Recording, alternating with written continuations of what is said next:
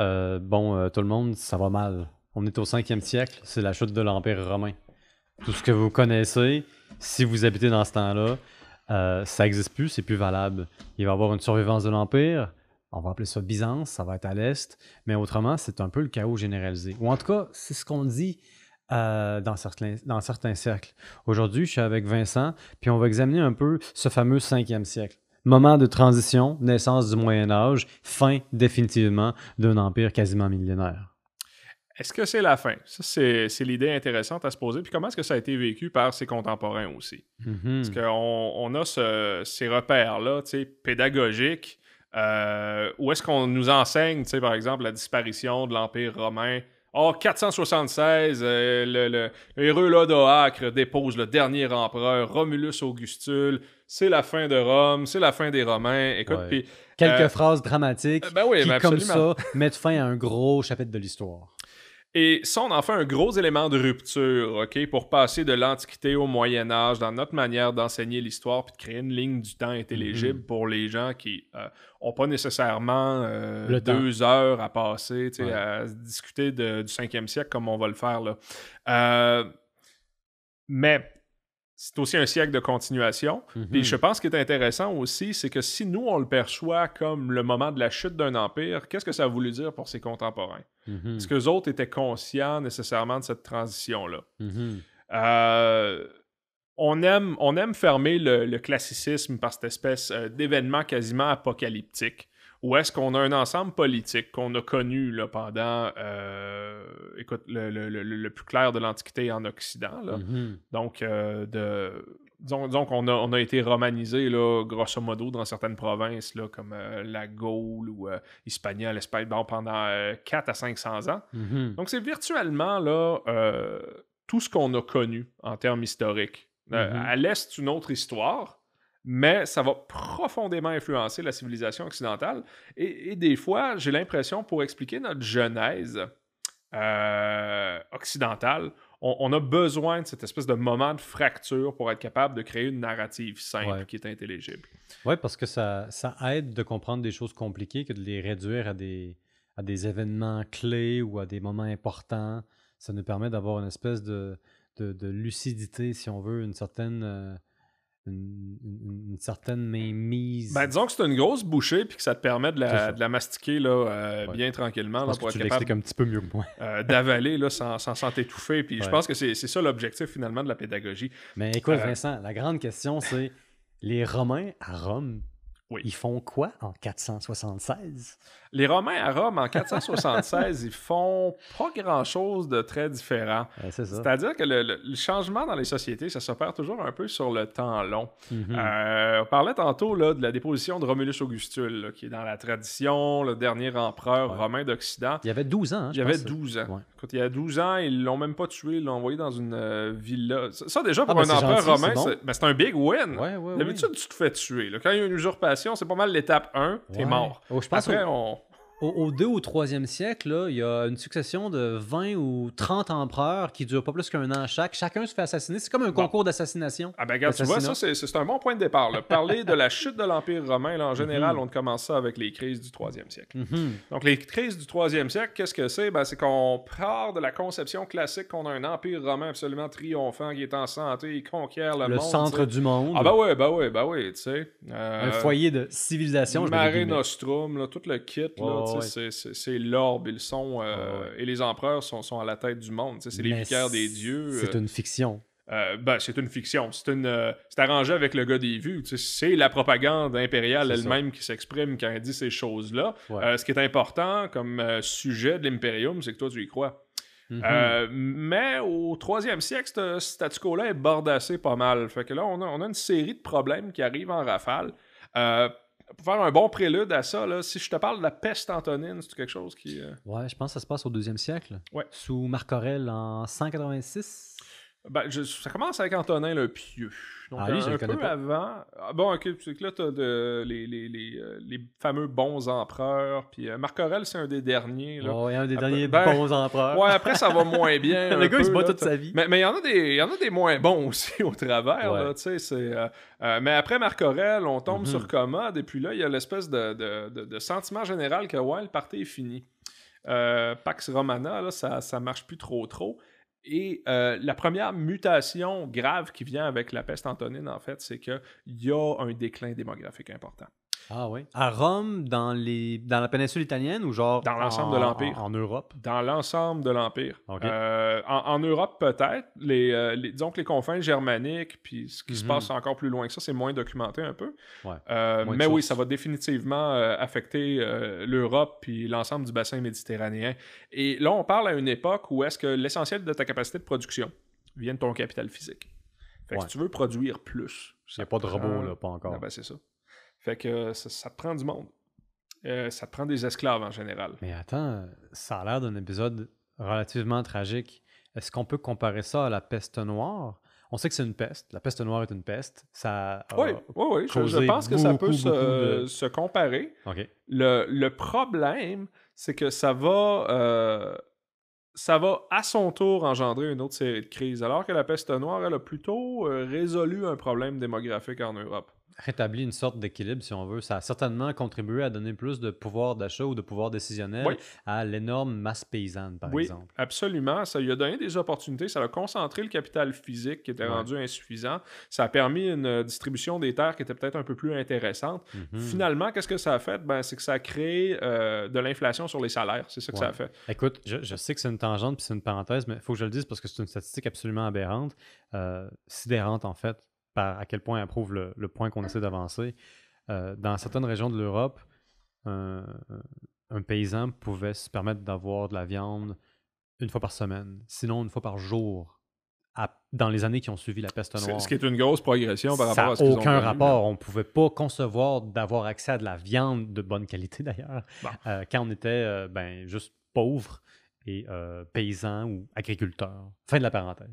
Bon, mais tu vois, ça, c'était une des, des terribles réalités du 14e siècle, c'est qu'il y avait une paupérisation généralisée qui était assez poche, tu sais, c'est pas le Mhm. fun. Non, non. non. Euh, si tu compares au 11e, là, qui était plus un gros party, là, ça allait relativement bien. Euh, Le 11e siècle est un gros parti. Ouais, il y a toutes sortes de Moyen-Âge, tu sais, puis il y en a Ouais, qui sont plus moyens que d'autres par bout, mettons. Tous les euh, moyens ne sont pas moyennement égaux. Eh non, puis le- regarde, l'Em- l'Empire romain fait pas euh, exception à cette règle-là. Mhm. J'avais une, une- une professeure dans le temps euh, d'histoire romaine Ouais. euh, qui essayait de créer des repères pédagogiques pour ses étudiants, puis qui disait, ben, si vous regardez les siècles pairs, ça va pas bien, puis les siècles impairs, ça va plutôt bien. Ah, ben, ça a le mérite d'être simple. Ouais, ouais, mais c'était aussi bizarrement vrai. Donc, on part de la peste antonine, puis là, on débouche sur euh, Mhm. les crises du troisième siècle. Puis elles sont multiples, puis elles sont sévères, elles sont profondes. On a un empire qui est à peu près dépeuplé. Fait que ça, ça veut dire que sur le plan militaire, fiscal, la production, ils sont plus exactement ce qu'ils ont déjà été. Mais tant aussi longtemps que ça, c'est pas challengé, Mhm. l'ensemble tient. Il y a une forme d'équilibre. Là, par exemple, ça, ça va venir avec un certain nombre d'autres problèmes. tu sais, euh, perte de production, perte de main-d'œuvre, euh, OK, euh, de l'inflation, oups, c'est grave, on a de la difficulté à contrôler ça. Les réseaux commerciaux sont un petit peu malmenés, il y a une crise de la consommation qui vient avec la crise de la production, naturellement. Puis là, tu as Ouais. une donnée nouvelle. Hey, les barbares commencent à, à pousser fort Ouais. sur les frontières. On a besoin d'une armée qui est de plus en plus importante, qui rajoute un poids fiscal euh, sur, sur l'Imperium. Et puis, euh, cet équilibre-là, à un moment donné, comme, euh, comme l'expression euh, anglophone dit, là, something's gotta give. Ouais, ben moi, je vois ça comme une série de dominos. Chaque crise occasionne une autre crise, puis ça finit par diminuer la résilience de l'Empire. Et puis en même temps, ce que tu vois, c'est que les responsabilités en réalité de l'Empire, ben, en tout cas le poids, mettons, de l'armée, Vont croissant, c'est ça, exactement. mais les ressources, notamment la Euh, taxation, doit baisser. euh, vont en Ouais. diminuant. Et puis, la- écoute, ils avaient une forme d'impôt qui était euh, extrêmement régressiste, qui était la capitation. Donc, Ah ouais, c'est quoi ça, la capitation? Ben, écoute, c'est que tu, tu payes ton impôt par personne. Donc, que tu sois un sénateur là, qui gagne, euh, que sais-je, là, 400 euh, livres d'or par année, Mhm. ou ben non, un paysan là, qui a à peu près Qui rien. à gagne ton pas de livres d'or par année. Euh, ben voilà, tu- puis tu, tu vas payer la même affaire. Donc euh, là, ça devient un peu le, jeu de qui c'est qui est capable d'échapper à ses obligations fiscales. Ouais. Ça, ça entraîne une crise de la fiscalité, naturellement, avec les recettes Mhm. de l'État sont de moins en moins importantes. Les gens se foutent à peu près partout où ils peuvent pour éviter de payer. Euh, puis ça, ça fait boule de neige, ce problème-là. Mais attends, je, je dois te le demander, puis je, je pense pas que la réponse soit vraiment évidente, mais ça me fait penser, parce que je fais une comparaison avec aujourd'hui, tu vas trouver que c'est un peu flyé mon affaire. Est-ce qu'il y avait des paradis fiscaux dans la Rome où il y avait, mettons, des, des méthodes des particulièrement sophistiquées Oui, de. oui. Sérieux? Ben, je veux dire, les, les élites trouvent toujours des manières hein, de. oui, de- les élites sont bonnes pour faire euh, ça. ouais, de faire de l'évasion fiscale. Est-ce qu'il y a des paradis fiscaux? Stricto sensu, non. On n'a pas besoin de paradis fiscaux parce que Ok. on détient le pouvoir politique. Fait qu'on est capable d'orienter la politique pour minimiser notre fardeau fiscal. Je comprends. Ça, c'est l'intérêt d'être au pouvoir, c'est que j'ai pas besoin de faire de, de concessions euh, dans mon mode de vie. C'est beau le pouvoir. Mais ce qui va arriver avec ça, euh, une des conséquences économiques directes de ça, Mhm. qui va devenir très très manifeste au troisième siècle, c'est que les, les notables euh, thésaurisent la richesse. Puis là, on- Thésaurise. ils thésaurisent, donc ils vont accumuler, ils vont garder pour eux-mêmes, ils vont faire un petit tas comme euh, Smog le dragon là, dans je le Hobbit. Ouais, Ils arrêtent d'investir, dans le fond. Ben, il dit, ouais, cet argent-là circule plus.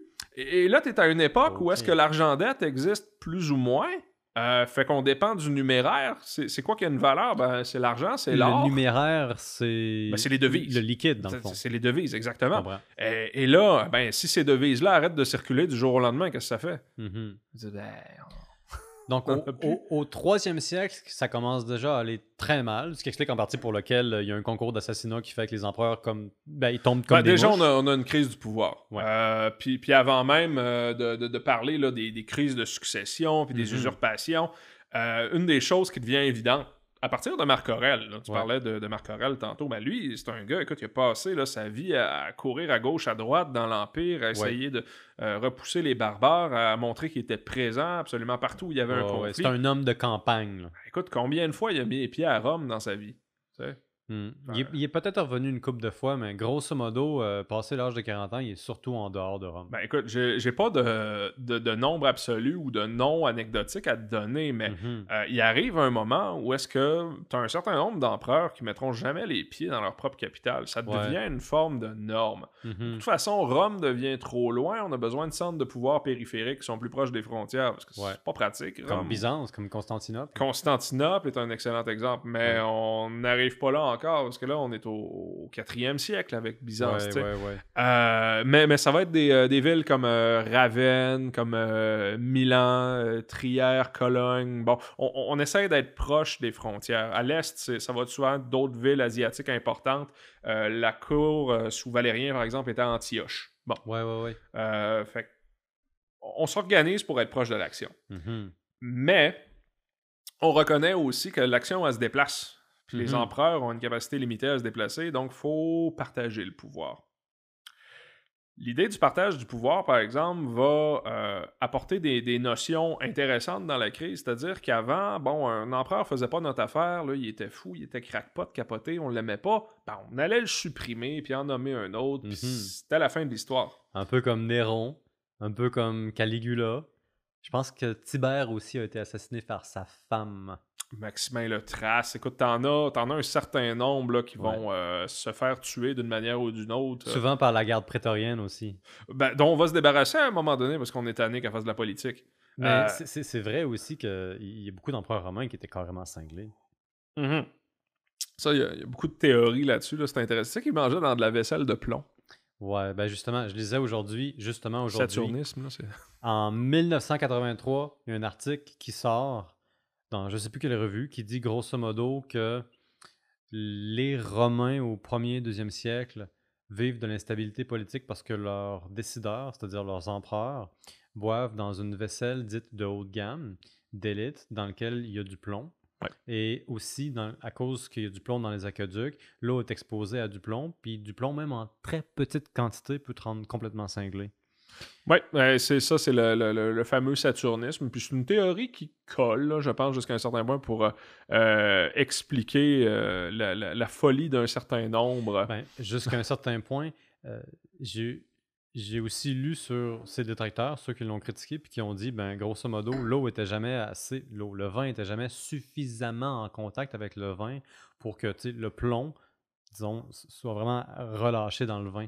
Parce que le contact n'était pas assez long, il fallait qu'il y ait un contact relativement exposé. Puis après ça, un des grands critiques de cet article-là dit, d'après moi avec justesse, que le, le problème, c'était pas le plomb, c'était l'abus d'alcool, c'était carrément l'alcoolisme. Parce que certains des empereurs romains sont à la base des très gros buveurs. Il y a l'empereur Claude qui tombait fréquemment endormi après avoir fait le tour de pas mal tous les amphores des buffets. Euh, pauvre homme, il a été ridiculisé par Néron, ou je pense Caligula. Ben, Claude a été ridiculisé par pas mal tout le monde euh, Ouais, pendant tout ben, son vivant. là, c'est un personnage.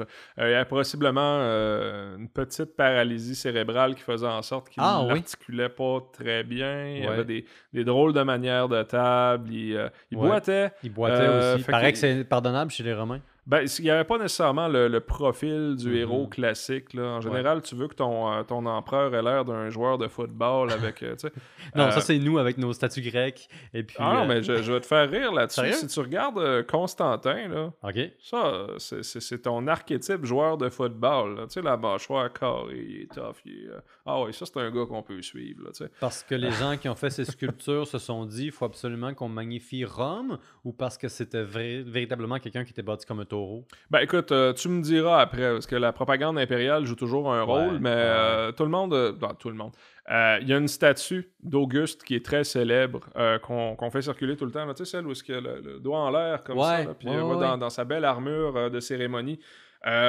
Puis Auguste, de ce qu'on croit comprendre de ce gars-là, il était en sous-poids, euh, il était plutôt blême, vert souvent, Ok. euh, il était toujours en train de se moucher. Ah, OK. Euh, il y avait une genre de coupe-bol. Il était pas très sexy, tu sais. puis, en là, prise on- avec on une grippe perpétuelle. Ouais, ben, peut-être des allergies, genre rhume des foins. Euh, il était peut-être même allergique au cyprès. Je sais pas si t'es déjà allé à Rome, là, mais il y en a un à chaque coin de rue. Il y Fait a que du ça, ça peut être un problème. Euh, Ben, c'est ça.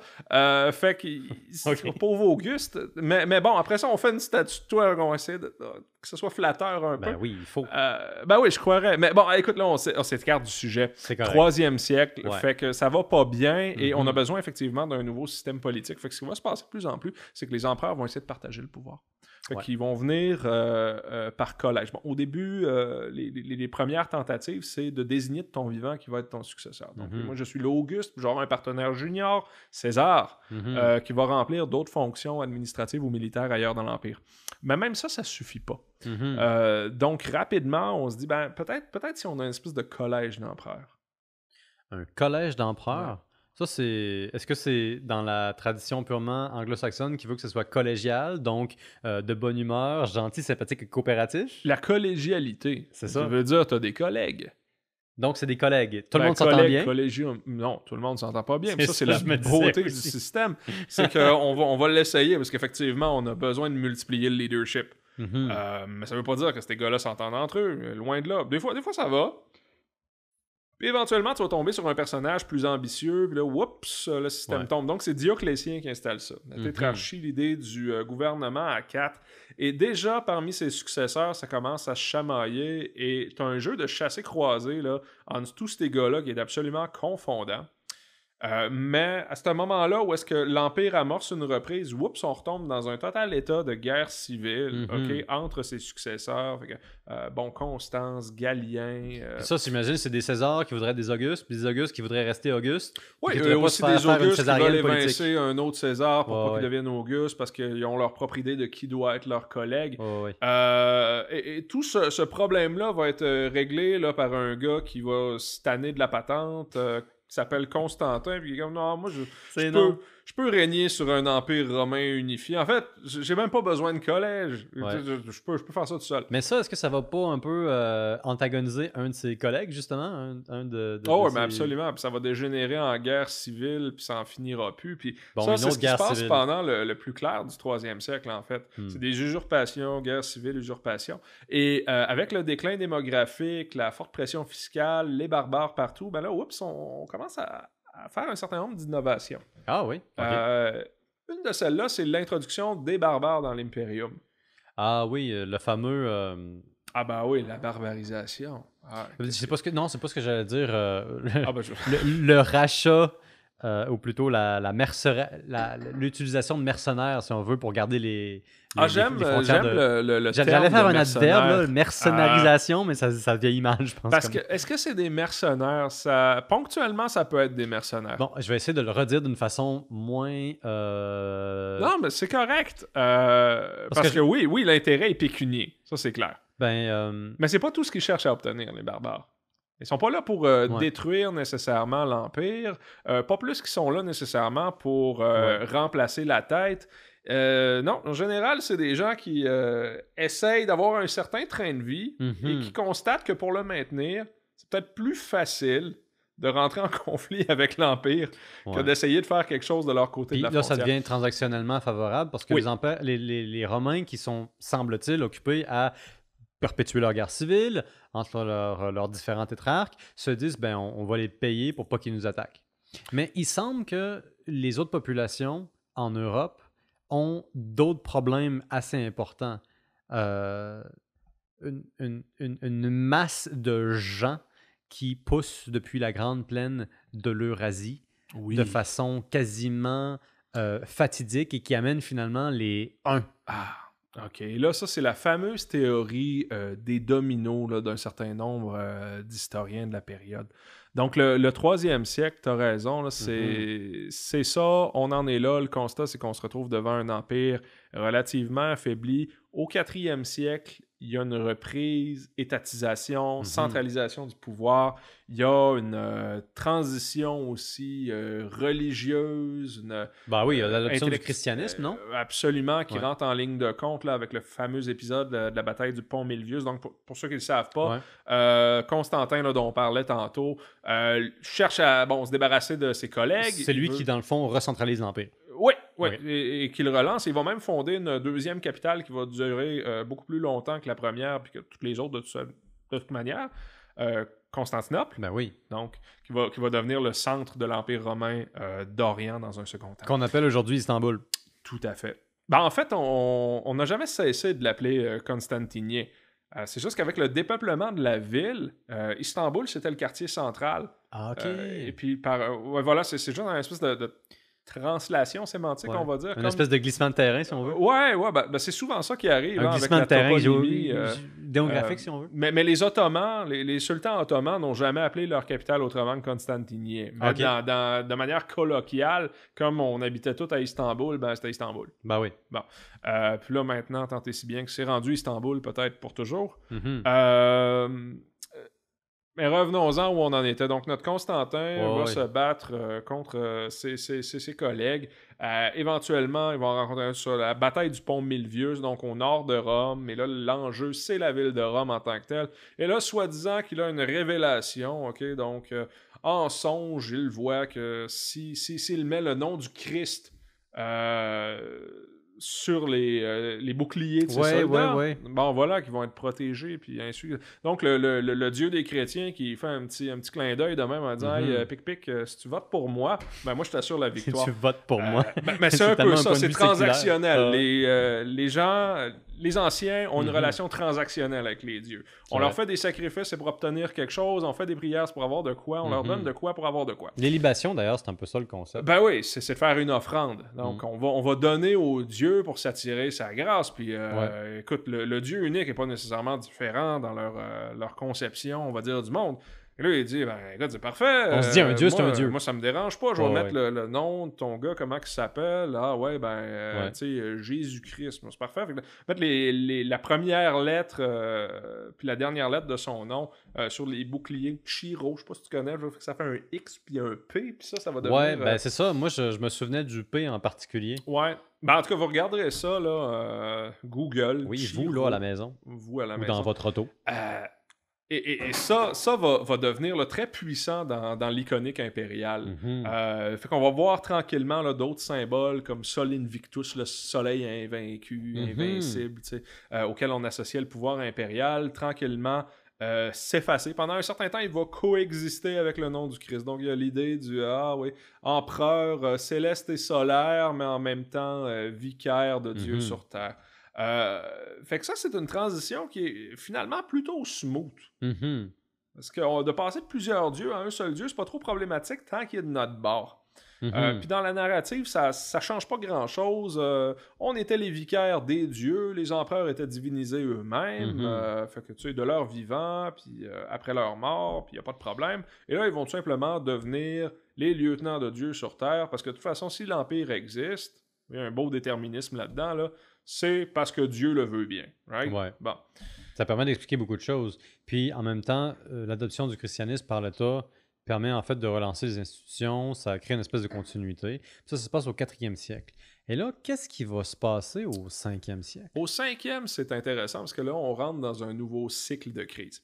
Ah oui, ok. Ouais, donc, euh, tu as, cette espèce d'équilibre-là qui existe grâce à des personnages qui sont euh, assez costauds. Là. Euh, on, parlait de Constantin, mais on a parlé de Dioclétien avant avec la Mhm. tétrarchie. Puis tu aussi euh, Aurélien, à un moment donné, là, qui met fin aux guerres civiles puis qui réussit à tenir toute la patente à peu près en ordre.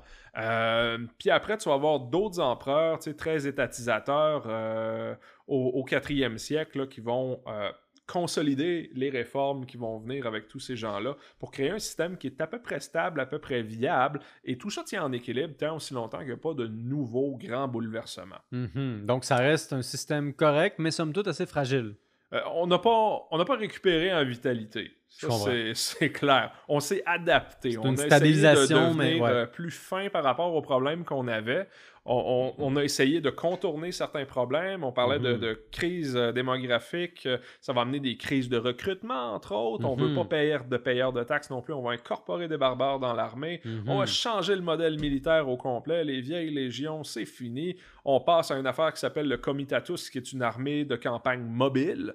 Oh. Euh, on, on- grande réforme sur le plan logistique. On a la fameuse réforme religieuse dont on parle. Ouais. Il y a l'étatisation en général aussi. On essaie de contrôler l'inflation, chose qu'on Mhm. faisait pas avant. C'était plutôt le libre marché. Puis à un moment donné, les empereurs vont dire non, non, regarde, on va fixer un. Il va y avoir un édit du maximum. On va fixer le, le prix du grain, le prix du vin. Puis là, dépendant de la qualité relative de ces produits-là, euh, on va payer différents prix. Ça fonctionne bon, mais ça, ça permet de garder l'équilibre pendant un certain temps. Le début de la main invisible avant le temps. Avant le nom. Ben, bien au contraire, en fait, c'est qu'on arrête de se fier à la main invisible. Donc là, on intervient de plus en plus euh, pour être capable d'avoir un contrôle de l'État sur Ah, ben l'économie. oui, Ben oui. Ben oui, et euh, une autre réalité qui vient avec la chute démographique, c'est que tu as certains corps de métiers Mhm. qui se font de plus en plus rares, donc euh, on va rendre les professions héréditaires. Drôle d'idée, ça. C'est une drôle d'idée, puis c'est épouvantable à moyen puis long terme, ce que ça fait, mais à court terme, ça règle un certain nombre de problèmes. Si j'empêche les gens de quitter massivement une profession, Mhm. ben là, j'empêche un, un vacuum économique, Ouais. démographique. dans T'évites, des- dans le fond, l'exode des cerveaux d'une profession vers une autre. Ben, euh, ouais, l'exode de l'expertise, puis des fois Ouais. de, la, de la pure et simple main-d'œuvre. Écoute, on a de la difficulté à retenir les soldats parce que la paye est de plus en plus exécrable. Mais écoute, j'ai l'impression Euh, que tu me décris le Moyen-Âge avec l'hérédit, le, le- le côté voyons, héréditaire des, des- des travaux. Ben, on s'en vient sur le Moyen-Âge. C'est le Tout ça vient, vient quelque ouais. part. Ben, si on parle du 5e siècle comme d'un siècle de transition vers le Moyen-Âge, c'est parce que Mhm. la plupart des grandes idées du Moyen-Âge naissent là, Mhm. où on les voit là. Elles sont On- déjà existantes, Ouais. mettons, avant euh, la, date, la date fatidique de 476 où l'Empire romain, en tout cas d'Occident, ça a Euh, là, on parle de christianisme, Ouais. OK, puis euh, éventuellement même de christianisme d'État, puis ça, c'est une donnée euh, absolument probante, forte du Moyen Âge. Mhm. On, on parle euh, aussi de, de- de désengagement fiscal. On va parler plus tard de retour à la terre. Parce que là, si je te disais tantôt, tout le modèle économique s'effondre. Mhm. Euh, Il y a aussi un refroidissement climatique là, pour dire à quel point ça va bien. Là. Fait que les, les récoltes sont de moins en moins bonnes, les territoires sont usés, on a moins de monde pour les travailler. Ça, c'est vers le 5e siècle.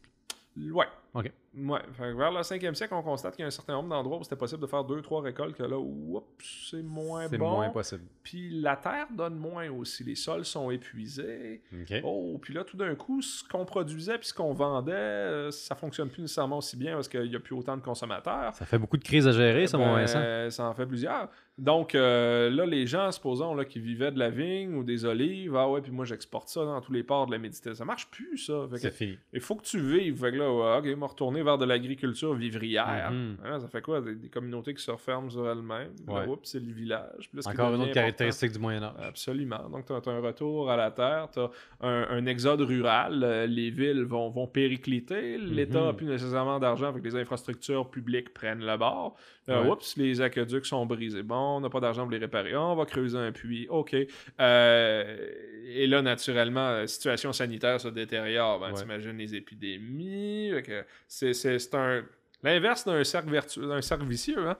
Euh, et c'est un peu ça qui se passe. Ouais. Mais écoute, au 5e siècle, on n'en est pas encore exactement là.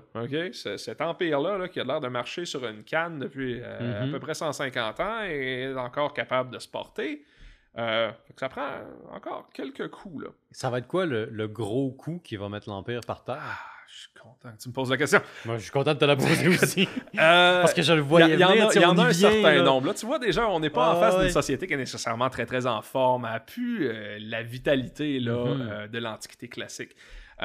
Mais ça vivote. Bon, les barbares. Parlons des barbares. Donc, il y Ouais. y, a beaucoup de gens qui disent OK, ça, c'est. La fin de l'Empire romain, c'est les méchants barbares qui assassinent l'Empire. Encore la propagande officielle.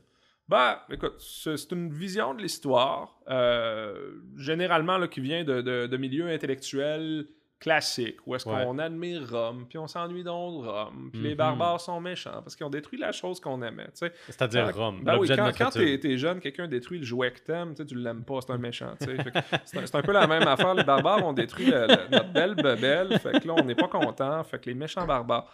Euh, ça, c'est pourtant, les barbares, et ça, il faut vraiment qu'on le dise, c'est juste d'autres peuples. Ouais, ben, C'est tout. des, des humains, là, tu sais, Ouais, ouais, c'est- qui font des affaires d'humains en général. Oui, oui, oui. Euh, et le, le plus ironique de la chose, c'est que la plupart d'entre eux sont super contents d'être en relation avec l'Empire. Ils trouvent ça intéressant. Tu sais, hey, ils ont un meilleur euh, mode de vie, ils ont des Mhm. villes, ils ont un niveau de consommation qui est plus Ils ont intéressant. du vin. Ils ont, ben oui, du vin, de la culture. Ah, ils aiment beaucoup les ont, vins euh, romains. euh, tu sais, des méthodes de production aussi qui sont souvent plus efficaces. Ils ont, ils Mhm. euh, euh, c'est tout un marché pour eux. C'est un marché qui est impressionnant. C'est un marché euh, de biens, mais c'est un marché aussi culturel puis intellectuel. Et Ouais. ils admirent ça. Ils veulent en faire partie. Hmm, qu'ils vont essayer de s'intégrer dans l'ensemble. Puis il n'y a pas de meilleure manière de s'intégrer dans quelque chose que de forcer le monde Tu veux dire de les attaquer?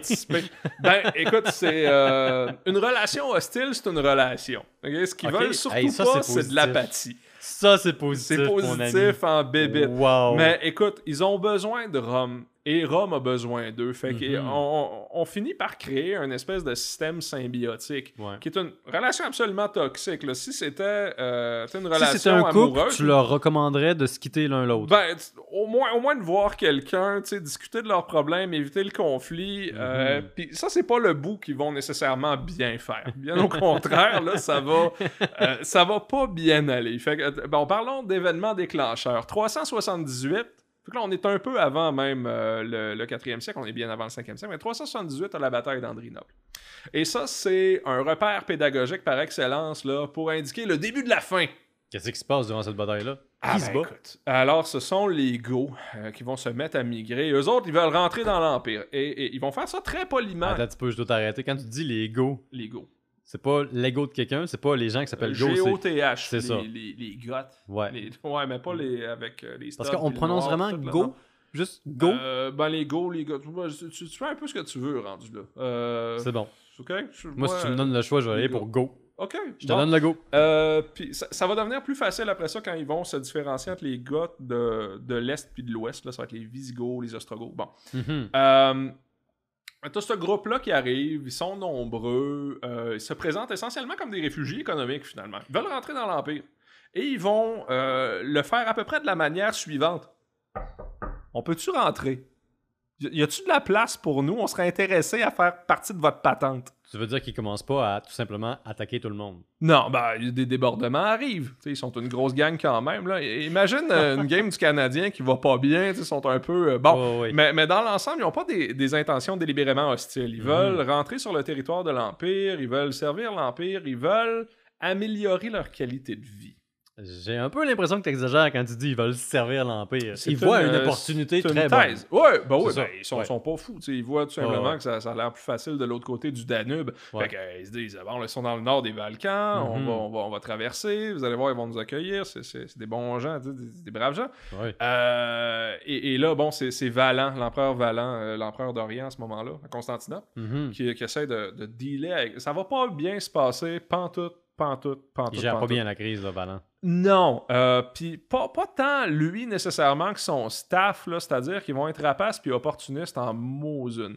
Ils vont les faire passer, ils vont leur vendre des vivres avariés, ils vont les faire poireauter, ils vont les voler, ils vont violer les femmes. C'est pas faire correct, ça. Non, ils n'ont pas été fins. C'est pas correct. Ils n'ont pas été fins. Surtout la dernière chose que t'as les, dit. euh, les gros vont, euh, vont se dire ben, si vous voulez pas être fins, on sera pas fins, nous autres non plus. Ah. Euh, fait qu'on va rentrer, on va se servir. euh, et éventuellement, bon, là, on va militariser euh, ce malentendu, cette querelle-là, si tu veux. Mhm.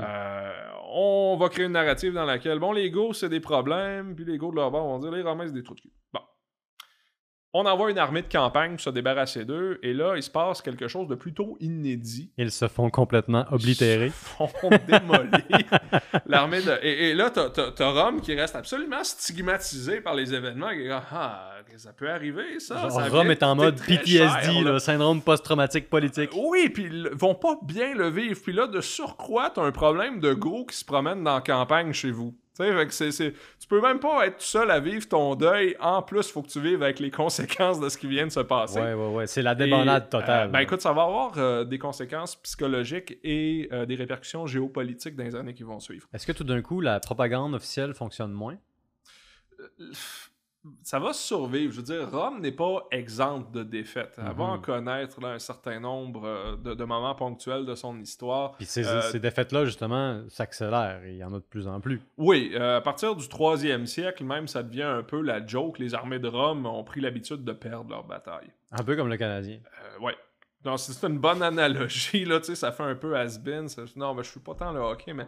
euh, Je suis pas le hockey je- du je- tout. Mais, mais par procuration, j'écoute ce que les gens disent du Canadien, je me dis, Ah ouais, ouais? ça, ça fait penser à la chute de l'Empire romain. Mon Euh, Dieu. Où est-ce qu'on est rendu? non, bon. euh, Mais là, revenons-en au fameux 5e siècle. Ben, on s'y dirige, mais à grands pas. T'as, à ce moment-là, un groupe de Go qui va se promener entre l'Empire romain d'Occident et l'Empire romain d'Orient. Et qui Ah va ouais? Offrir ses services à Rome. Donc, tant aussi longtemps qu'on paye ces gens-là, c'est des auxiliaires. Ça va Mhm. bien. Euh, mais comme je te dis, là, la capacité de paiement de l'État va en diminuant. Donc, à un moment donné, t'as un roi de ces Go-là, il s'appelle Alaric, le gars. Lui, je suis tanne. C'est comme, non, mais là, c'est parce que... Il est je- tanné, là. il- ouais, moi, je, je veux, je veux un peu plus de, de place, puis de pouvoir décisionnel, puis Ouais, de l'argent pour mon monde, j'ai des troupes à payer, puis là, ça marche pas pantoute, puis euh, il sert. Bon, à ce moment-là, t'as en Occident un général euh, qui a un grand succès. On parlait de la barbarisation de la- de l'armée tantôt, là, Flavius Mhm. Stilicho. Donc, ça, c'est le gars, là, le, le rempart de Rome contre les barbares. On arrive, là, au début euh, du, du 5e siècle. Mhm. Et ce gars-là est victorieux, absolument. Là. Il est capable de courir là, de la Gaule à l'Italie, aux Balkans, de repousser tout le monde, de garder la patente à peu près en équilibre. OK, on a affaire à l'homme de la Ah, situation. ben, tout à fait, tout à fait. Donc, euh, il arrive ce qui arrive à plusieurs hommes de la situation euh, en contexte romain, on va l'assassiner. Ah oui, ça, c'est un peu dommage. Bon, puis là, ensuite de ça, Alaric, euh, le roi des Goths dont je parlais tantôt, va dire Hey, ça, c'est peut-être mon cue. Il va rentrer euh, sur le territoire italien, il va se présenter aux portes de Rome, va leur dire Hey, euh, là, vous avez de l'arrérage de paiement envers moi, puis j'ai des demandes. Euh, bon, ils voudront, une fois, ils vont le payer, ils vont repartir, ils vont revenir l'année d'après, ils voudront Mhm. plus le payer, et il va faire que- quelque chose de plate un peu, il va mettre Rome à sac. Ah, OK. Ouais. Il va à Rome? il va à Rome avec son armée. avec Ça, c'est pas la SAQ, là. C'est pas un sac, c'est on rentre, on prend ce qu'on veut. Ouais. Puis ça finit là. Mais C'est un peu comme la SAQ, sauf qu'ils n'ont pas payé. Mais Ah, en ok. tout cas, euh, Aucun rapport. non. Mais OK, c'est terrible, là. Rome se fait envahir. Euh, ouais, ça, tu parlais de PTSD tantôt. Ça, c'est le Mhm. deuxième gros PTSD. Oups, notre capitale historique inviolable et inviolée Oui. depuis. euh, euh, Ben oui. Ça y est, là, ok, c'est le début des. Les haricots sont cuits. Euh, mais au fond, c'est un, général romain à toute fin utile quand tu y penses dans Talaric, là. Euh, puis lui, il est là pour euh, obtenir le paiement de. Bon, de manière opportuniste, d'aucuns diront illégale. Mhm. Euh, mais on a une relation officielle avec l'Empire. Donc, c'est Mhm. pas exactement comme si un corps étranger se présentait, envahissait. C'est quelque chose entre les deux. C'est hybride. D'ailleurs, en 410, quand il euh, arrive devant Rome et met le siège de Rome, c'est des Romains qui vont lui ouvrir les portes. Qu'est-ce que ces Romains-là pensent quand ils voient Alaric? Est-ce qu'ils se disent, hey, c'est notre chum? Ben, t'as une partie de la population qui, absolument, absolument, qui est désolidarisée de ses élites, qui dit, hey, ce gars-là va faire beaucoup plus de bien que de mal. Ça a du Il va sens. nous ça. débarrasser du monde qu'on n'aime pas. Ça, moi, je trouve que ça a beaucoup de sens parce qu'on parle de décentralisation depuis tantôt. Euh, les nouveaux centres du pouvoir ne sont pas Rome, ils sont ailleurs. hein. Il y a Antioche, puis il y a surtout Constantinople. Rome est loin. Rome n'a plus la, la splendeur qu'elle avait avant. Non, mais c'est encore là que le Sénat est. Euh, pour l'essentiel. Euh, c'est une ville d'un grand prestige. C'est encore une ville extrêmement populeuse. Mhm. Euh, mais la grosse idiosyncrasie de Rome à cette époque-là, c'est que c'est une une ville qui est encore résolument païenne dans un environnement qui est de plus en plus chrétien. OK. Et donc, Alaric, lui, il est chrétien. Il est arien. Est-ce que ça veut dire que ça le dérange pas trop de faire une énorme razzia sur Rome? Il ne va pas faire une énorme razzia sur Rome. Il va rentrer pendant trois jours, va tuer à peu près personne, va se servir en termes de butin, va repartir sans rien casser. C'est beaucoup pour les standards de l'époque, non? C'est pas pire. C'est pas pire. On, on est habitué à des, euh, des manœuvres un peu plus brutales. Il y aura d'autres sacs de Rome qui vont être beaucoup plus sauvages que celui-là, mais quand même, pour le symbole, c'est pas bon. ok? Mhm. Ça Euh, paraît mal, là. Euh, C'est pas bon pour les optiques, mais, pour l'image. pour les contemporains, c'est compris différemment. C'est des chrétiens à Rome qui, bon, euh, euh, sont peut-être plus solidaires ou ont euh, une compréhension selon laquelle Alaric est peut-être plus un des leurs. Un peu de ton micro pour que Ouais, les gens t'entendent pardon. Mais euh, selon laquelle Alaric est peut-être plus un des leurs Ouais. euh, que le problème en soi. Puis d'ailleurs, il va pas euh, rester là, Alaric. Il va reprendre sa gang, il va marcher dans le nord de l'Italie, puis ils vont aller s'installer dans le coin de Toulouse. Ils vont fonder un royaume euh, dans cet endroit-là, euh, le royaume de Toulouse, plus tard connu sous le nom de royaume des Visigoths, puis ils vont se déplacer jusqu'en Espagne et y Mais rester oui. jusqu'à la conquête musulmane. Je pense que c'est ça l'épisode qui est le plus connu, justement. Oui. Moi, je me souviens de mes cours d'histoire des donc- Visigoths comme étant en Espagne. Et à peu près, c'est tout. Mais mais il y, a- il y a cette période-là où est-ce qu'ils vont s'installer dans le sud de la Gaule, là, dans, Mhm. euh, la, la- bon, dans le coin de Toulouse, Bordeaux et compagnie. là. Mhm. Euh, ils vont former cette espèce de royaume semi-autonome à l'intérieur de l'Empire, mais ça va pas être le seul exemple de ça.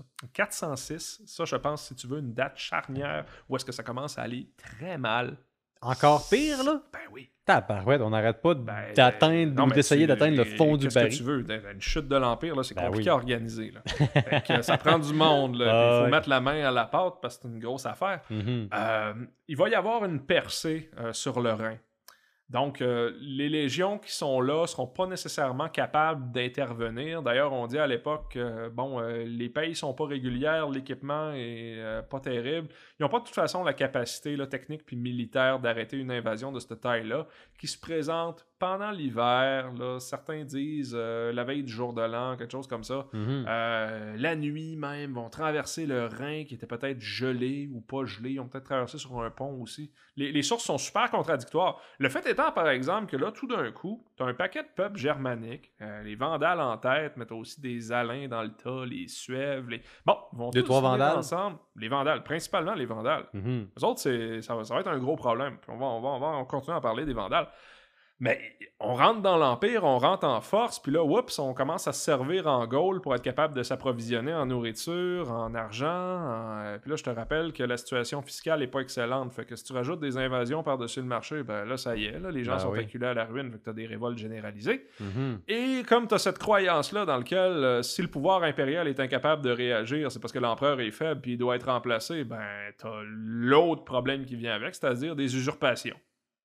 Des gens qui prétendent être l'empereur. Euh, exactement. Fait là, t'as un général, là, bon, je sais pas, toi, euh, Pierre-Olivier, écoute... euh, euh, Moi, je suis pas général. Bon, t'es un général romain, là. Ah, T'es- ok, Pour l'analogie, t'es un général romain. Est-ce que vous le savez? Est-ce que tout le monde a compris à hein? la maison? Je suis un général. Exactement. Et, et là, ça va mal, OK? Puis il y a des euh, barbares partout, puis ça va pas bien. Puis euh, tes troupes aimeraient ça, peut-être, profiter d'un peu d'action pour avoir du butin, puis se faire payer, tu sais. Mhm. Fait que, un stratagème qui est assez récurrent, c'est qu'ils vont se présenter devant ta tante un beau matin, OK? Puis dire Hey! T'es maintenant l'impérator Paulus, tu sais. euh, Ave impérator. Là, ils vont te mettre une pourpre sur les épaules pour symboliser que t'es maintenant l'empereur. Mais oui, tout ça, c'est juste une autre façon de faire la passe. Euh, ben oui, mais là, ensuite de ça, toi, t'as deux choix, OK? Soit t'essayes effectivement de devenir l'empereur puis tu marches sur Rome, ou ben non, tu contraries tes troupes puis ils t'échappent. Qu'est-ce que tu fais? Tu préfères sans doute ne pas te faire trucider sur place. Euh, Tu t'essayes. Tu Mhm. t'essayes. Et c'est ça qui va se passer en Bretagne. Euh, Ils vont en passer deux, trois, là, dont euh, j'ai oublié les noms, jusqu'à temps qu'il y en ait un qui dise Ouais, ouais, moi, je vais, je vais la régler la patente. S'appelait Constance. Euh, lance une usurpation. Lui, il s'entend très, très bien avec les barbares qui sont rentrés à l'intérieur. Il dit Il n'y a pas de problème. Écoutez, moi, je vais essayer de. Euh, bon, il va, il va- il va quand même essayer de pacifier la Gaule, qu'il considère être. Ben euh, oui. son- il va ramasser les légions euh, de Bretagne, descendre vers le sud. C'est plus ou moins là que la Bretagne, d'ailleurs, va sortir de l'Empire. Le gars, il vide la Bretagne de ses défenseurs. Aussi simple que ça. Ben ouais, puis on renverra plus jamais personne là-bas. Ah, on a, on a plus les moyens, de toute façon. Ah, euh, son usurpation va pas nécessairement fonctionner, il va finir par se faire, euh, euh, faire- faire la passe par les, les- appelons-les les troupes légitimistes, si tu veux. Là. Mhm. Euh, mais pendant ce temps-là, les barbares sont, se sont promenés à l'intérieur de l'Empire. Ouais. Euh, donc, les Suèves, les Vandales dont on parlait tantôt, se sont installés en Espagne. Ils se sont fait un royaume de facto. Il n'y a pas eu grand monde pour les arrêter. Mhm. Euh, les Francs, les Burgondes, les Alamans, tout le monde a poussé un peu sur la frontière. On s'est installé à son aise. On a pris de la place. On a pris un certain nombre de villes. On a fait du pillage. Mais si je comprends bien, là, mettons que j'essaie de, prendre un, un méga pas en arrière puis d'utiliser une, une lentille beaucoup plus méta. À partir du 4, 5, 6e siècle, des populations que les Romains considéraient avec ben, un mélange d'opportunisme et de dédain, sans doute, les barbares commencent à s'installer. Ben, non seulement s'installe, mais intègre la construction impériale. C'est-à-dire que Mhm. ces gens-là sont plus complètement des étrangers. Mhm. Il y a toujours la dualité entre le barbare et le civilisé, puis Mhm. on est toujours en train d'essayer de euh, C'est construire... toujours un- politiquement informé aussi, parce que le civilisé, ben, c'est essentiellement le romain. Le Ouais. barbare, c'est essentiellement le non-romain. Mais le barbare aspire à la romanité. Et Mhm. d'ailleurs, il y a un certain nombre de barbares qui vont très, très bien réussir, vont faire des belles carrières. Je te parlais tantôt de Flavius Stilicho, mais lui, il va devenir, écoute, Ouais. le général en chef des armées romaines d'Occident. C'est pas pire comme job. ouais. Euh, C'est- puis- c'est- c'est bon, pour ça. C'est bon Ben sur un oui. curriculum. Et puis, il y, en- il y en a un certain nombre d'autres qui vont réussir aussi, là, dont, euh, bon, qui sont peut-être moins connus, mais Mérobodes, euh, Mhm. tu vas voir. Euh, puis on va arriver plus tard à un personnage qui est particulièrement important, Flavius Aetius. Aesius, Aetius. ça me dit quelque chose. Ah, Qui bon. est ce personnage éminent? Moi, j'aime Aetius. Euh, L'historiographie l'a appelé de manière récurrente le dernier des Romains. Hmm, ça promet. Est-ce que je peux faire un dernier aparté? Vas-y Juste donc. pour expliquer à quel point ça va pas bien, là. Qu'on, on Encore une finisse autre crise? mettre le- Tu ben, sortir une autre crise? Nécessairement. Parce que là, je- écoute, je t'allais de crise fiscale en crise fiscale en crise fiscale. Mais les gars, dans le palais impérial, là, il y a encore de quoi manger, la vaisselle est encore pas si pire, puis on a du linge sur le dos. Ça va, OK? Ouais. Euh, c'est pas glorieux, mais ça, ça, ça, ça vivote. Mais là, il y a encore un autre trou dans Ben le oui, ben oui. Là, je te parlais tantôt des Suèves puis des Vandales. Mhm. Bon, euh, l'Espagne, l'Espagne, ça vaut-tu vraiment la peine d'envoyer des armées en Espagne, commencer à... Bon, on se lance dans une guerre d'attrition en Espagne. On en laisse des gros morceaux aller parce que ça coûte cher monter des campagnes. De toute façon, on n'a pas le temps, on est occupé. Ben Il y a des barbares partout, il y a des usurpateurs partout, on se promène à gauche, à droite. On n'a pas les moyens de payer personne.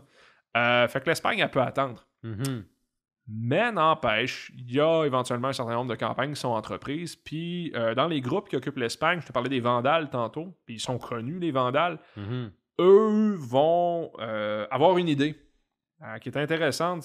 Ils ils partent de l'Espagne, puis ils se disent peut-être qu'on serait plus tranquille si on allait en Afrique.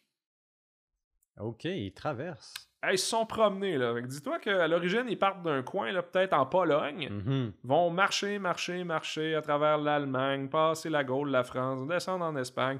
Et ils se disent, ah ouais, on va faire un petit tour de bateau, débarquent euh, au Maroc actuel. Euh, puis ils arrêtent pas là, là. Ils se disent, ah ben ok, ben, ça serait intéressant d'aller à un endroit en Afrique où est-ce qu'il y a des choses Mhm. euh, intéressantes, importantes, où est-ce qu'on serait bien en Afrique, où est-ce qu'on serait bien en Afrique? Et euh, là, je, je vais te posais une, une super de belle question, euh, mon PO. Qu'est-ce que. C'est quoi les villes importantes dans l'Empire romain au 5e siècle? Ah non, je la craignais cette Ah question-là. ben, Euh, ouais, on se la fait poser à tous a, les jours. hein. il y a- il y a deux grandes villes en Afrique du Nord, je pense. euh, je pense à Alexandrie, mais je pense aussi En Égypte, ça, oui. à la Libye, je pense. euh, en fait, non, la Tunisie, Carthage. Carthage. Donc, Carthage, c'est une des villes les Mhm. plus importantes de l'Occident. À cette époque-là. Ah, ben absolument.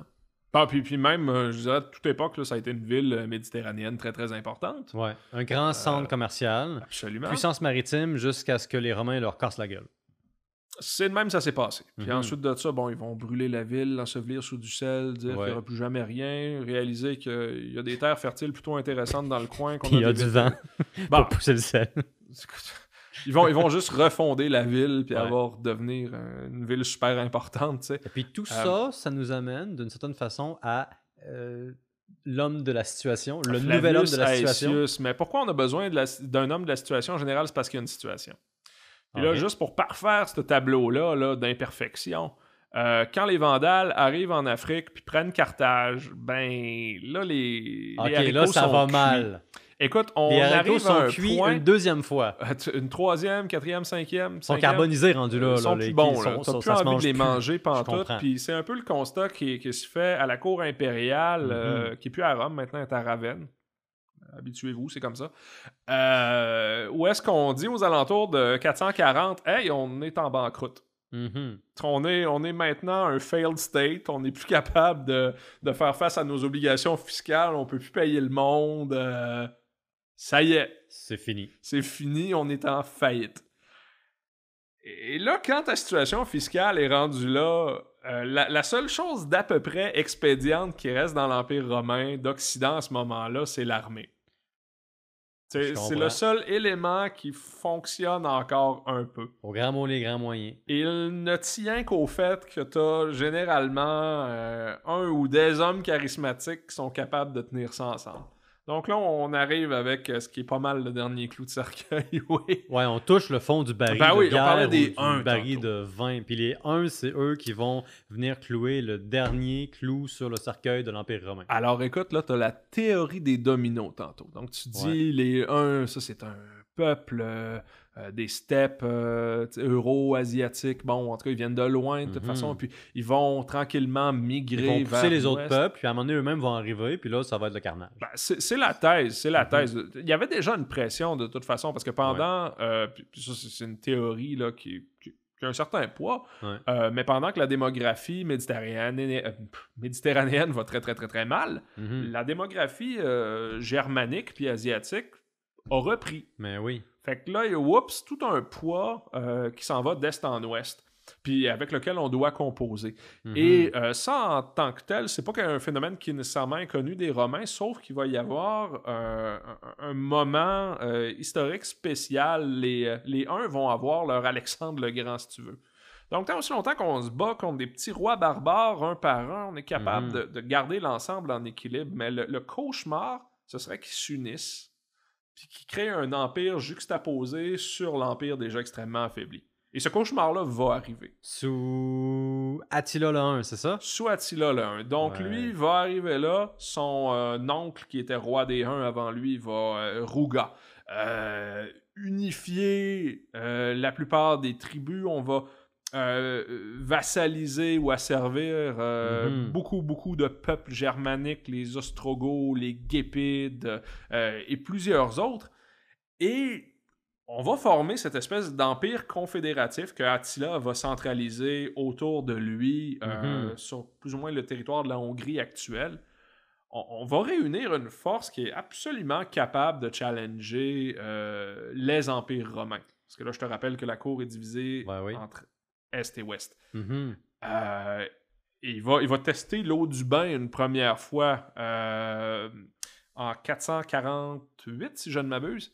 Et il va rentrer dans les Balkans, euh, se promener de ville en ville, les piller, exiger une rançon. Une petite balade militaire, quoi. absolument. Il va se rendre compte que cette affaire d'Empire romain-là, c'est plutôt riche, c'est intéressant. Ouais. Puis qui est capable d'obtenir le paiement d'un tribut de ces gens-là qui finalement sont, sont plus en état de se défendre. Ouais. Euh, et c'est ce que l'Est va faire. Constantinople est encore assez riche pour Mhm. se dire Ah, de donner l'argent, payer la rançon, puis Mais pas l'Ouest. pas l'Ouest. L'Ouest a plus cette capacité-là. Parce que le bas, ça fait un bout qui est vide là-bas. Tout à fait. Donc, Attila va faire deux campagnes euh, dans les Balkans et euh, lors de la deuxième, il va plus ou moins se casser les dents sur les murs de Constantinople. Donc, la Mhm. capitale qui est assez bien fortifiée pour qu'on dise qu'il piétine devant, il perd son temps, il n'y a plus grand-chose à piller de toute façon parce qu'ils ont fait le tour. Euh, les Goths étaient déjà passés là avant eux, une vingtaine d'années avant. Il y, a, il y a- il y a un déclin là, quand même là, de la. Euh, on va dire de la qualité du pillage que tu peux faire dans l'espace balkanique. Euh, fait que c'est moins intéressant, mais il se dit aussi que je peux frapper, puis il a trouvé le ventre mou, c'était l'ouest, c'était la côte. Donc, il va euh, porter son armée sur les territoires gaulois. Et là, il y a cet extraordinaire fait d'armes où est-ce que Flavius Aetius, l'homme de la situation que j'ai nommé tantôt, Mhm. qui est lui-même un général passablement barbarisé. Son père était un général du nom de Gozentius, possiblement un Go. Sa mère était absolument romaine. Lui a été élevé Ouais. euh, à la cour impériale avant de devenir otage chez les Visigoths et ensuite pendant son adolescence puis euh, son jeune âge adulte chez les Huns. Et finalement, tout ça est normal parce que ça Tout représente l'époque. Une époque. Ben, Ça représente l'époque, c'est-à-dire que quand on conclut des traités ok, avec euh, d'autres puissances, on s'échange du monde pour s'assurer de la bonne foi. C'est pas, pas des gens là, qui sont euh, otages au, au sens euh, captif des. Ah, ouais. Ils, ont un certain style leur- de vie. Oui, oui, ça va, ça va. On les invite à la chasse, ils viennent manger avec toi, ils sont, Mhm. sont bien chum. Puis, Mais ils pourraient quand même tous se faire trucider si pas de bonne humeur. ouais, mais en général, tu essayes d'éviter ça parce que c'est quand Ouais. même un camouflet diplomatique. C'est Ouais. pas, tu, tu fais pas ça. Ils sont invités chez toi. tu sais. C'est Euh, ça. T'es gentil avec les autres. fin, tu sais, Ouais, tu fais ouais. pas, tu trucides pas tes invités. C'est important l'hospitalité. Oui. Donc, euh, Aetius connaît bien les Huns parce qu'il a été otage chez eux. Mm. Euh, certains historiens disent qu'il a même connu Attila, Personnellement. personnellement, Oh. qui ont peut-être même été amis. Ben voyons donc. Ah oui? Eh, mais Aetius euh, sait, écoute, monter à cheval, tirer de l'arc comme un vrai guerrier des steppes. Mais ça n'empêche pas que c'est un Romain. Ouais, ouais. Il va rentrer chez eux, il va faire une belle carrière militaire d'ailleurs, avec l'aide des Huns qui vont lui prêter des troupes là, euh, Mhm. fréquemment, à chaque fois qu'il a besoin de se chicaner avec quelqu'un euh, à la cour ou ailleurs. Ah, ouais, on te prête des troupes. Euh, mais tant et si bien que les euh, rentrent chez eux avec un certain intérêt pour ce qui se fait Ah dans ouais. l'Empire romain d'Occident. Hey, là, on les aide, là, on les aide, on dit ça, mais si on arrêtait de les aider puis qu'on se servait, il y a du potentiel là aussi. Oui. Et à partir de 449, là, ça devient une espèce de course pour Attila à créer assez de casus belli pour être capable d'entrer en guerre avec l'Empire romain en ayant l'air smart. Mhm. Et là, et là attention, là, il, va, il va utiliser tous les prétextes possibles et imaginables. Une querelle de succession chez les Francs où il va soutenir l'aîné plutôt que le cadet. Le cadet va être adopté par Aetius qui va protéger ses droits. Là, on parlait tantôt des Visigoths qui sont installés à Toulouse. Donc, Mhm. euh, Attila, à eux, va envoyer des lettres en disant Ah, écoutez, on va venir se débarrasser de vos oppresseurs romains si vous nous aidez. Et il envoie aussi des correspondances aux Vandales où il dit Hey, si vous nous aidez à vous débarrasser des Romains, on va vous aider à se débarrasser des Visigoths. Déjà là, les temps ont changé parce que c'est les barbares, tout d'un coup, qui ont l'initiative. C'est eux Les qui sont les barbares bons. font de la politique. Exactement. Et ils Ils se coupent l'herbe la le pied des Romains. impériale, absolument. Ouais. Et ça, c'est une transition qui est importante parce que ces gens-là ont des ressources, ils ont des soldats, Mhm. ils ont des États, ils peuvent faire de la politique, mais tous ces Mhm. gens-là sont aussi des magistrats romains à quelque part. Ouais. Attila lui-même va être euh, nommé magister militum, il est maître des armées. Et c'est un titre qu'on lui remet en même temps que son paiement. Donc, euh, Constantinople, ok, la cour d'Orient ne, ne paie pas de rançon, elle ne paie pas de tribut. Ce serait euh, abject pour eux de faire quelque chose comme ça. Mais Ils vont pourtant, lui payer un salaire. Voilà. Ah, parce que maintenant, il travaille pour On nous. n'est pas dans la rançon, on Non, est dans l'échange de Ben, services. écoute- vous nous envahissez pas, on vous donne de l'argent. Ben oui, parce On que maintenant, amis. vous nous protégez si vous nous Voilà. envahissez pas. Voilà. Mais écoute, pure sémantique. Le fait étant quand même que, Mhm. en se parant de ces titres-là, ces gars-là, les rois barbares se disent légitimement, mais on peut faire de la politique romaine, nous aussi. Mhm. Après tout, on fait partie de l'ensemble politique romain. Et Ouais. la, la plupart d'entre eux euh, n'ont pas d'autres ambitions que de se romaniser le plus possible euh, et, de faire partie de cet ensemble-là. Simplement, ils veulent le faire selon leurs termes. Mais tu sais, moi je pense que c'est une excellente façon, ça, de boucler la boucle, surtout considérant qu'on on, on parle de tout ça depuis un bon petit moment déjà, mais je me dis c'est justement quand les barbares commencent à se romaniser que Rome perd le monopole de la violence politique, si on veut. Parce que tout d'un coup, euh, précisément à cause de la division entre l'Est et l'Ouest, il y a d'autres acteurs qui commencent à, euh, à accaparer beaucoup de ressources grâce, si on veut, à la compétition des pouvoirs, mais surtout, les temps ont changé. Il y a juste Ah! d'autres Et dans une autre conversation, on pourra dire comment ce n'est pas cette scission entre Est et Ouest. Mhm. Ça, c'est la coupure pédagogique imaginaire qu'on a créée pour être capable de justifier que maintenant on était dans un monde germanisé, Mhm. barbare en Occident, et que de cette synthèse-là allait naître notre Moyen Âge. Mhm. Mais à l'Est, Constantinople, qui est l'État successeur, continue à penser selon les mêmes paramètres. On ne se dit pas Ah, l'Empire romain est tombé. Non, non, du tout. Quand Romulus Augustule est déposé, l'empereur de Constantinople, Zénon, se dit Parfait, je suis maintenant le seul empereur d'un empire romain réunifié. Et c'est comme ça qu'on rattrape les échecs de l'autre voisin. Je te parlerai un autre tantôt de la reconquête justinienne. On n'a pas fini avec l'Empire. On n'en a jamais fini avec l'Empire, mais ça fait déjà un bon moment qu'on en a fini avec notre verre. Écoute, Vincent, je te remercie beaucoup pour avoir été avec nous. Euh, on vous remercie aussi de nous avoir euh, écoutés. Euh, si vous aimez notre podcast, gênez-vous pas, abonnez-vous. On vous dit à la prochaine.